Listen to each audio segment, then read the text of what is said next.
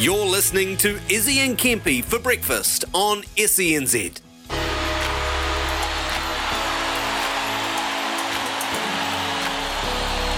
Off the back fence with Tony Kemp. So Izzy's best mate Eddie Jones has lit a fire under the clubs of the NRL by declaring that he has four or five big names in the NRL ready to switch allegiance and head over to the Wallabies. Well, if that's true, one would have to think that Peter V'landys, head of the NRL, would be doing everything possible to stop such an exodus from happening. But first off, let's take a look at the challenges Eddie's faces converting league players over to rugby union. One has to ask the question Does Australia need a heap of wingers? If we look at the most recent converts over the years, Lote Tuqiri, Wendell Sailor, and Israel Folau come to mind, each making the transition, but none contrib- contributing significantly to the additions in the Aussie trophy cabinet. So Joseph Suaalii, yes, he's young, yes, he has potential, but he is simply just another winger. You seriously think World Rugby teams are going to be shaking in their boots at such a signing? And if he does truly have four or five more signings, well, if any of them are forwards, then I'm sorry. Transitioning to rugby union from a league background will take longer than Eddie's reign as coach of the Wallabies. So the question is why is he making such a song and dance about these signings? For me, it's simply a recruitment ploy and making it known to kids coming through public schools and not the private school route in Australia, which is the norm, that they, public school kids, can actually play for the Wallabies. Nice work, Mr. Jones. Look forward to you coaching the Roosters one day. Off the back fence with Tony Kemp.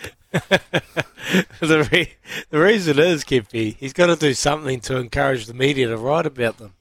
That's the whole reality. They're on the back page behind um, water polo, and they're getting a little corner snippet in the in the back page, dominated by other sports over there. So he's he's the ma- he's the mastermind. He's the master of manipulating the media.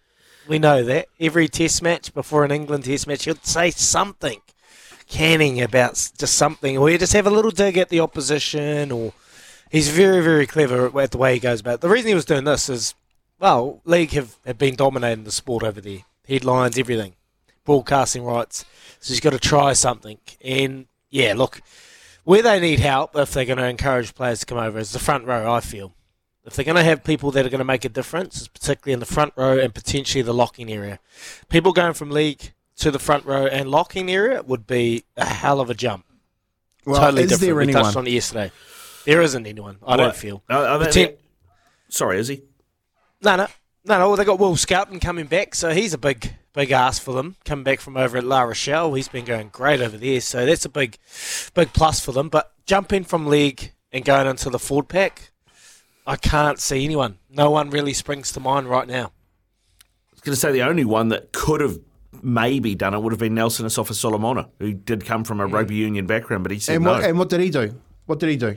He said he was going to go to the Wallabies, didn't he? Pumped his contract up and signed for Melbourne. That's that's my that's my point. And he ain't gonna he ain't gonna convert a rugby league forward in the time that he's there. You know, you did right. The manipulation of the press is one thing. I also think that rugby union. See that if you know rugby union in Australia, you know that it comes through the private schools. You know, it, Yeah. it all comes through um, the King's College. They got King's Colleges over there and Scots College. Uh, I actually went to went down to that college because the family that I stayed with in Newcastle, their boys all went through that college and watched that rugby team play. They don't come through the Keebra Highs and the Currumbin, Highs and those type of public schools. I think that he's just putting it out there, hey, to all of these kids that are that are choosing rugby league, that you can actually choose the Wallabies if you want as an option. But mate, four or five, the players that I'm thinking about, may, maybe Crichton, maybe Cam Murray, you know, ex rugby boys, like. But where are they going to play? Like, where's Crichton and Cam Murray going to play? Second five? They ain't playing loose trio. It's more of a back. If they're going to transition, they're going to go on the backs. It's just easy, easier for them. They're going to go over to the back row, uh, into the outside backs, where they don't have to make decisions. They're all athletes. Um, Cam Murray, he's played rugby. He played rugby throughout high school. He'd be a, a great inclusion if, if New South Wales are going to muck him around and, and throw a nine or hooker in there to, in his position. Man, imagine that. Imagine being Cam Murray on the reserves and they chuck um, Cook out there and, and the Damien Cook into the centres because of speed. Yeah. I'll be like, stuff you, I'm out. Yeah. Go, go to rugby. We'll look after you, Cam. But, but and you did right, and you did what we're talking New South Wales selections here. But let's talk about selecting Cam Murray in the second se- second five eight for the Wallabies, mate. Do you think Dave Havili's going to be packing his pants?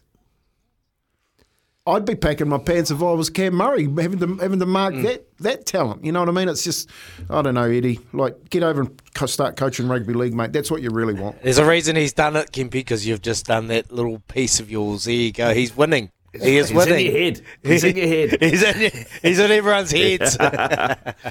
Uh, 28 away from 8 here on SENZ. Izzy and Kempy for breakfast. Coming up, we're going to have some headlines. We've got learnings before 8 o'clock as well with Big Ben Rob. Right now, though, time to catch up with Araha for the latest in news thanks to Kubota. We are shaping and building New Zealand.